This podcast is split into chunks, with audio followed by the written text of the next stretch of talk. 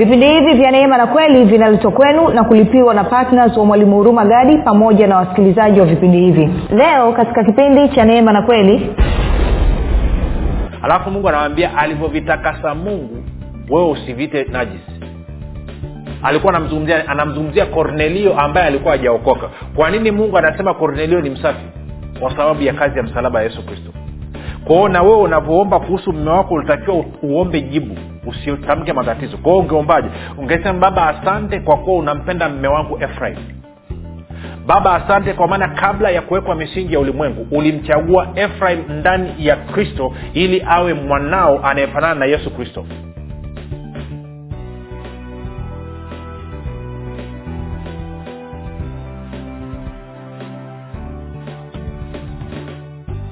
Popote pale ulipo rafiki, ninakukaribisha katika mafundisho ya Kristo kupitia vipindi vya Neema na Kweli. Jina langu naitwa Huruma Gadi. Ninafuraha kwamba umeweza kuungana nami kwa mara nyingine tena ili kuweza kusikiliza kile ambacho Bwana wetu Yesu Kristo ametuandalia. Kumbuka tu mafundisho ya Kristo yanakuja kwako kila siku muda na wakati kama huu, yakiwa na lengo la kujenga na kuimarisha imani yako wewe unanisikiliza, ili uweze kukua na kufika katika cheo cha kimo cha utimilifu wa Kristo. Kwa lugha nyingine, ufike mahali uweze kufikiri kama Kristo, uweze kuzungumza kama Kristo na uweze kutenda kama Kristo. Kufikiri kwako rafiki kuna mchango wa moja kwa moja katika kuamini kwako. Ukifikiri vizuri utaamini vizuri, ukifikiri vibaya utaamini vibaya. Hivyo basi fanya maamuzi ya kufikiri vizuri, na kufikiri vizuri ni kufikiri kama Kristo, na ili uweze kufikiri kama Kristo basi unabudi kuwa mwanafunzi wa Kristo, na mwanafunzi wa Kristo anasikiliza na kufuatilia mafundisho ya Kristo kupitia vipindi vya Neema na Kweli. Tunaendelea na somo letu la maombi pamoja na matoleo katika Agano Jipya. Kwa hiyo kuna mawazo kadhaa tumekuwa tukishirikishana, na kama unakumbuka hapo jana nilianza kukuonyesha kwamba okay, kama ma, m, Mungu ananijibu maombi yangu yote na yako guarantee kupata majibu kwa sababu ya jina la Yesu, basi maana yake nini? Maana yake ni kwamba nafasi ya matoleo inakuwaje? Kwa hiyo jana tukaanza kuangalia kwamba matoleo ni kitu tunaita kwa Kiingereza point of contact for releasing your faith, ama ni kitu ambacho nakitumia kuachilia imani yangu. Lakini pia kuna kitu kingine cha ziada, kwamba ninapotoa kuna namna ambayo inathibitisha na kuimarisha imani yangu, kama ambavyo tutaona leo hii. Sasa kabla ya kuendelea nikukumbushe tu kwamba mafundisho haya pia yanapatikana katika YouTube uh, uh, channel yetu inaitwa Mwalimu Huruma Gadi. Unaweza kwenda pale ukasubscribe, ukiangalia video yote tafadhali like pamoja na kushare, lakini pia usisahau kubonyeza kengele. Na pia eh unaweza kupata mafundisho haya katika podcast. Tuko katika katika Google Podcast, katika Apple Podcast na katika Spotify, na hapo tunapatikana kwa jina la Mwalimu Huruma Gadi. Ehe, lakini pia ungeweza kupata mafundisho haya kwa njia ya ya WhatsApp pamoja na Telegram. Kuna grupu linaloitwa Mwanafunzi wa Kristo. Unaweza kutuma ujumbe mfupi tu ukasema niunge katika namba zero seven eight nine five zero zero two four two, zero seven eight nine five zero zero two four two, na wewe utaunganishwa. Nitoe shukrani za dhati kwako wewe ambao umekuwa ukisikiliza na kufuatilia mafundisho ya Kristo, eh, lakini pia umekuwa ukihamasisha wengine waweze kusikiliza, lakini pia umekuwa ukienda kuwashirikisha wengine kile ambacho wewe mwenyewe umejifunza. Nikushukuru pia wewe ambaye umekuwa ukifanya maombi kwa ajili ya wasikilizaji wa vipindi vya Neema na Kweli, kwa ajili ya kwangu mimi pamoja na timu yangu. Nasema asante sana kwa uaminifu wako.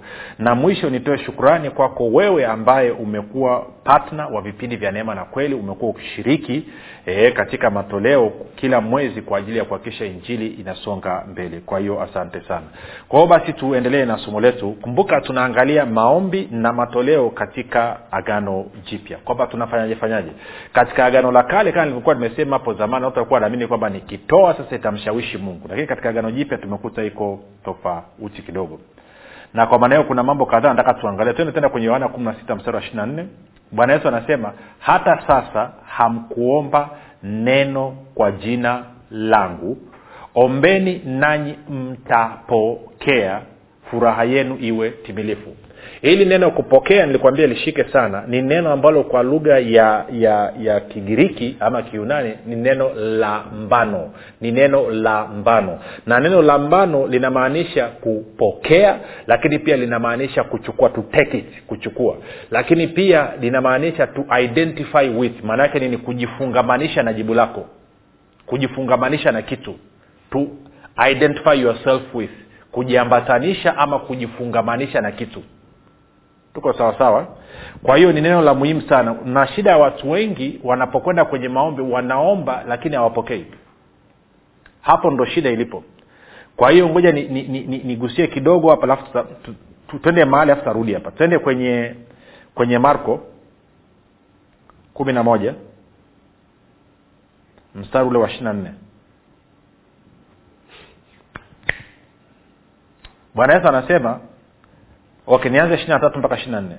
Amin nawaambia, yeyote yeyote atakayewaambia mlima huu ng'oka ukatupwe baharini, wala asione shaka moyoni mwake, ila aamini kwamba hayo asemayo yametukia, yatakuwa yake.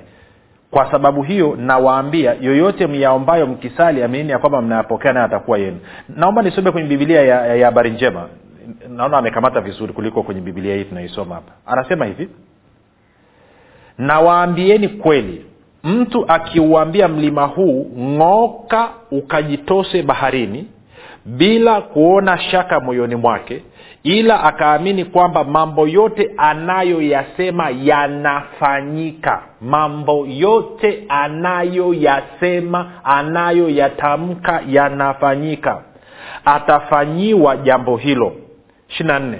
Kwa hiyo nawaambieni, mnaposali na kuomba kitu, mnaposali na kuomba kitu, aminini kwamba mmekipokea nanyi mtapewa.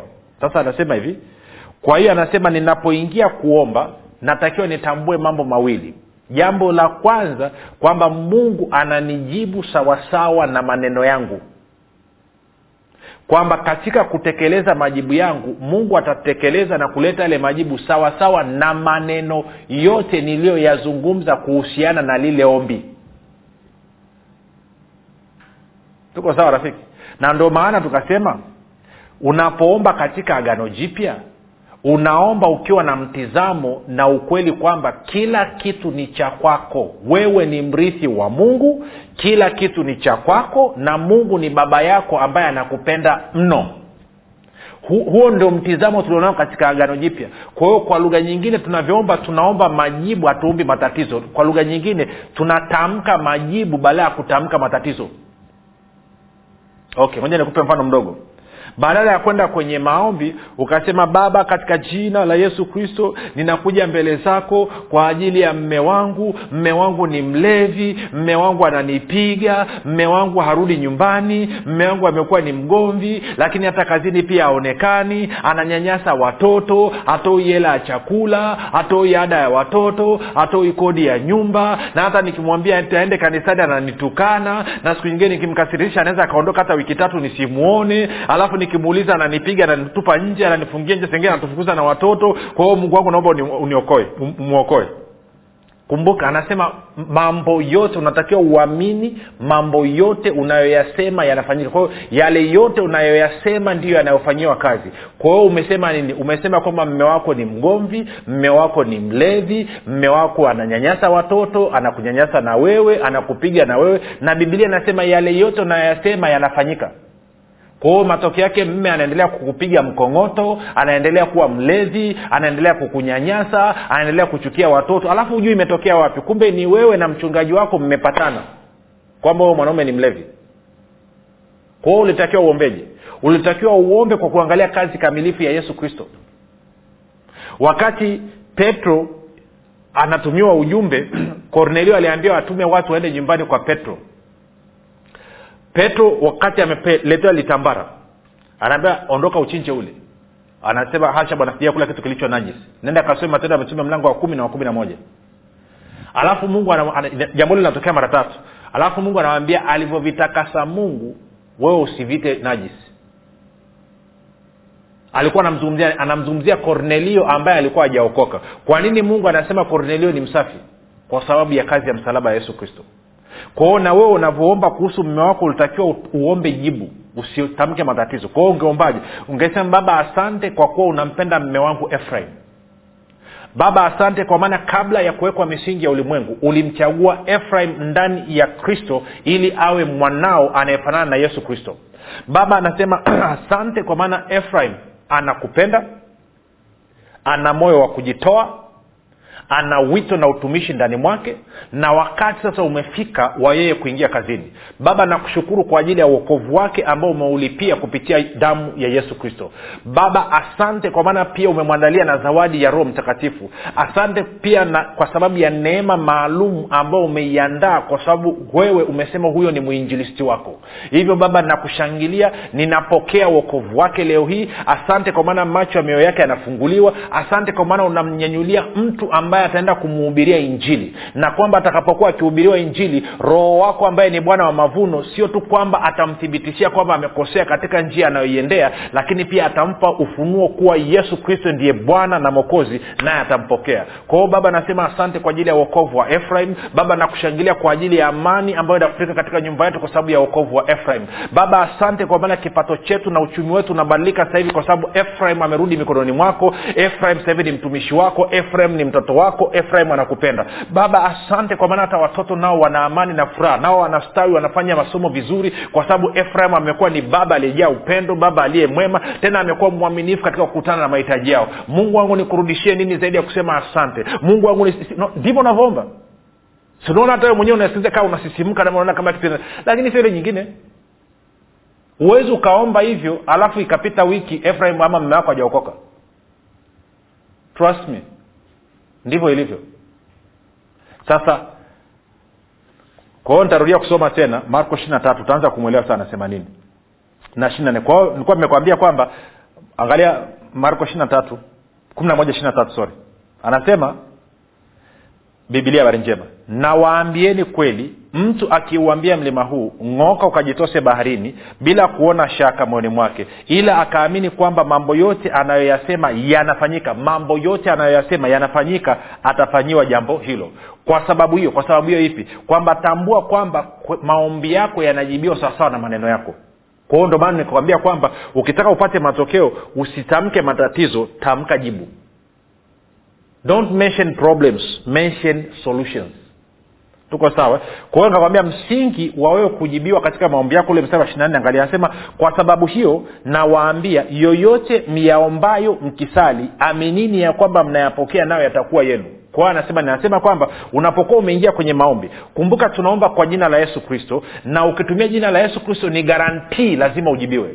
Na kwa maana anasema kila ombaye upokea. Kwa hiyo unapoingia kwenye maombi, jambo la pili la kujua ni kwamba unajibiwa. Moja nilisema hapa kwenye maombi kwamba sawa sawa na maneno yako na mchango katika kupata jibu lako, lakini jambo la pili lazima upokee wakati ule, wakati uko kwenye maombi. Wakati ule unapokuwa kwenye maombi lazima upokee. Kwa hiyo maana yake nini?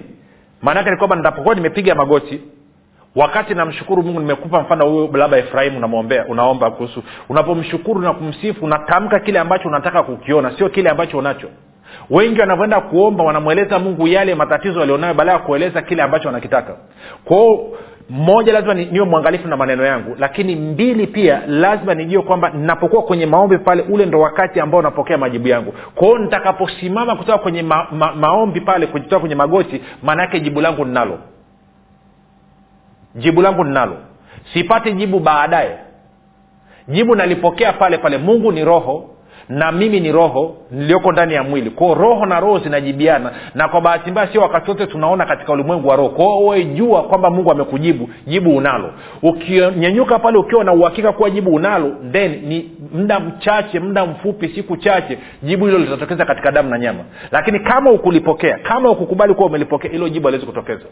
Sasa kama hivyo ndivyo, kumbuka nimetumia jina la Yesu, guarantee lazima nipate jibu, na kwa maana najibiwa sasa na yale maneno niliyozungumza, na natakiwa nipokee jibu langu wakati nikiwa kwenye magoti pale. Ninaposimama maana yake jibu ninalo. Sawa? Then ndio inapokuja swala la matoleo. Nisikilize vizuri. Nilikwambia sio lazima kutoa, lakini ungependa kutoa, anasema imani inatenda kazi na nini? Na matendo yetu. Lakini kuna issue nyingine.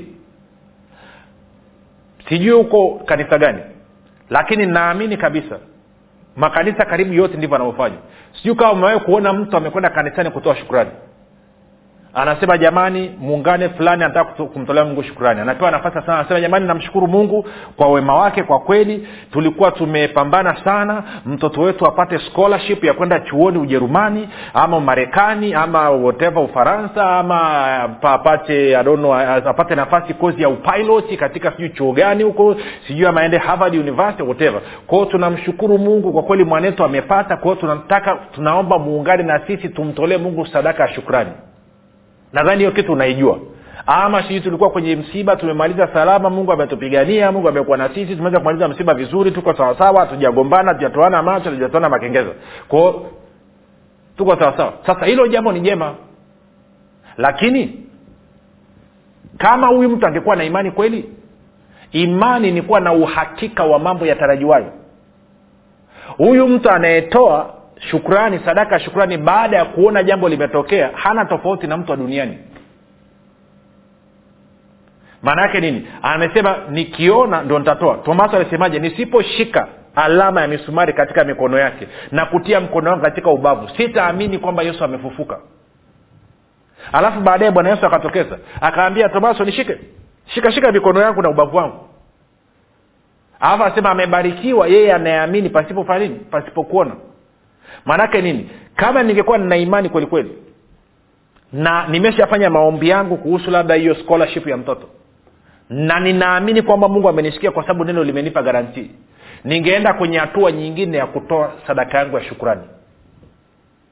Kwamba Mungu asante kwa maana nilipoomba tarehe labda tarehe tisa mwezi wa sita saa kumi kamili jioni sawa sawa na Yohana sita ishirini na nne nilipokea scholarship ya mtoto wangu, na kwa sababu hiyo ninatoa sadaka yangu ya shukrani kwa ajili ya scholarship hii.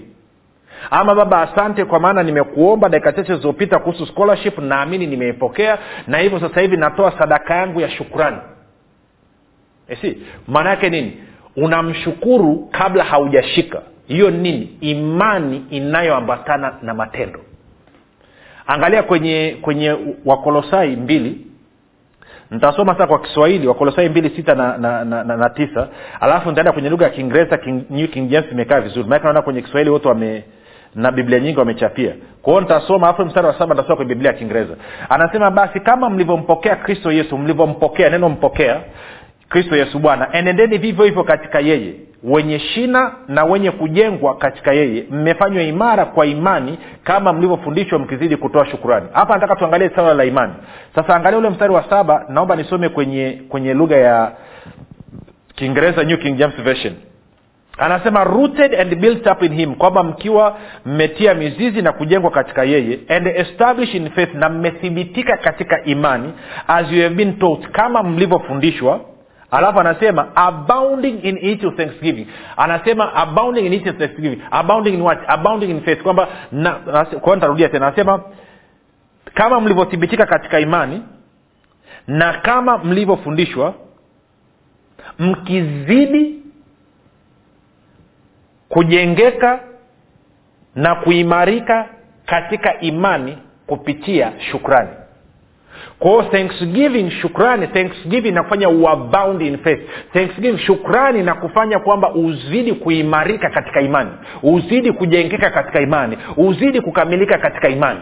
Kwa hiyo maana yake kama nimeomba, alafu nikaamini, nimepokea, alafu nikatoa sadaka yangu ya shukrani, maana yake ni kwamba nathibitisha bila shaka yoyote kwamba ninajua kwamba ninajua kwamba ninajua hilo jambo niloliomba ninalo, na uthibitisho wa matendo yangu ni sadaka yangu ya shukrani niliyoitoa. Kama vile ambavyo watu wengine wanasubiri kwanza kila kitu kimeshakuwa sawa, mtoto amepata scholarship, ameingia chuoni, ndio anakuja anasema ngoja sasa nitoe shukrani kanisani nimshukuru Mungu. Lakini kama ungekuwa una imani kweli, ungeweza kumshukuru baada ya kuomba, ungeweza kutoa sadaka yako ya shukrani. Sasa unasema nitoe kiasi gani? Kiasi unaamua wewe, kwa sababu moja kubwa. Moja ni kuonyesha siri moja watu wengi hawajui. Twende kwenye Timotheo. Timotheo wa kwanza mlango wa tatu. Tuende mstari wa tisa pale. Timotheo wa kwanza mlango wa tatu anasema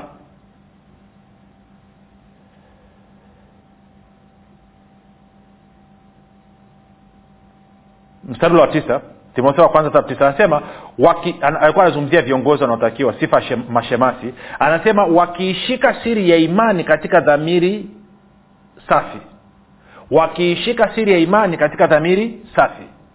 Tuko sawa sawa? Kwa lugha nyingine anazungumzia kwamba kutokuwa na imani ya unafiki. Sasa nisikilize kitu hichi. Point iko hapa namna hii. Kwamba let's say nataka kutoa sadaka yangu ya shukrani. Kwa hiyo nimemwomba Mungu amenipa. Alafu na shilingi milioni mbili ndani ya nyumba. Alafu nimeomba labda scholarship ya mtoto amepata chuo labda ndio hiyo Marekani ama South Africa. Alafu nataka kumshukuru Mungu. Alafu nachukua huko ndani shilingi elfu kumi nenda nayo kanisani. Sijui kama unaona jinsi ambavyo dhamiri yako itakunyuka. Maana Biblia inasema hapa kwamba imani inatenda kazi na dhamiri njema na dhamiri iliyo safi. Kwa hiyo dhamiri yako sauti inaenda kwambia wewe mnafiki kweli. Yaani wewe Mungu amekupa scholarship ya mtoto wako. Scholarship yenyewe ni dola elfu sitini kwa mwaka. Ndani una shilingi milioni mbili. Alafu unampeleka shilingi elfu kumi kweli. Kwa hiyo tayari ile dhamiri yako inakoroga imani yako.